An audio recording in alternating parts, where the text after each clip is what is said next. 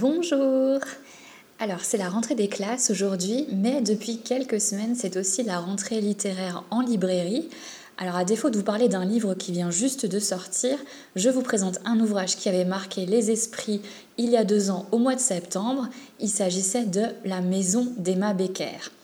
À l'époque, le roman a en effet fait couler beaucoup d'encre car pour l'écrire, l'auteur s'était prostitué durant deux ans à Berlin dans des maisons closes. Elle est arrivée dans la capitale allemande en 2013 et s'est rendue compte que les bordels étaient parfaitement légaux.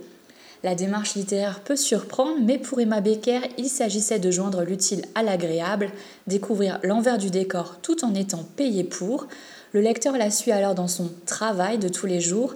On fait connaissance avec les femmes qui font partie de la maison, de la gérante, des clients et des relations qu'elle a avec ces derniers. Il y a parfois des épisodes de violence, voire d'humiliation. Pourtant, Emma Becker avoue qu'il lui est aussi arrivé de prendre du plaisir. Avec ce roman, on découvre des femmes qui exercent cette profession parce qu'elles l'ont voulu et non pas sous la contrainte.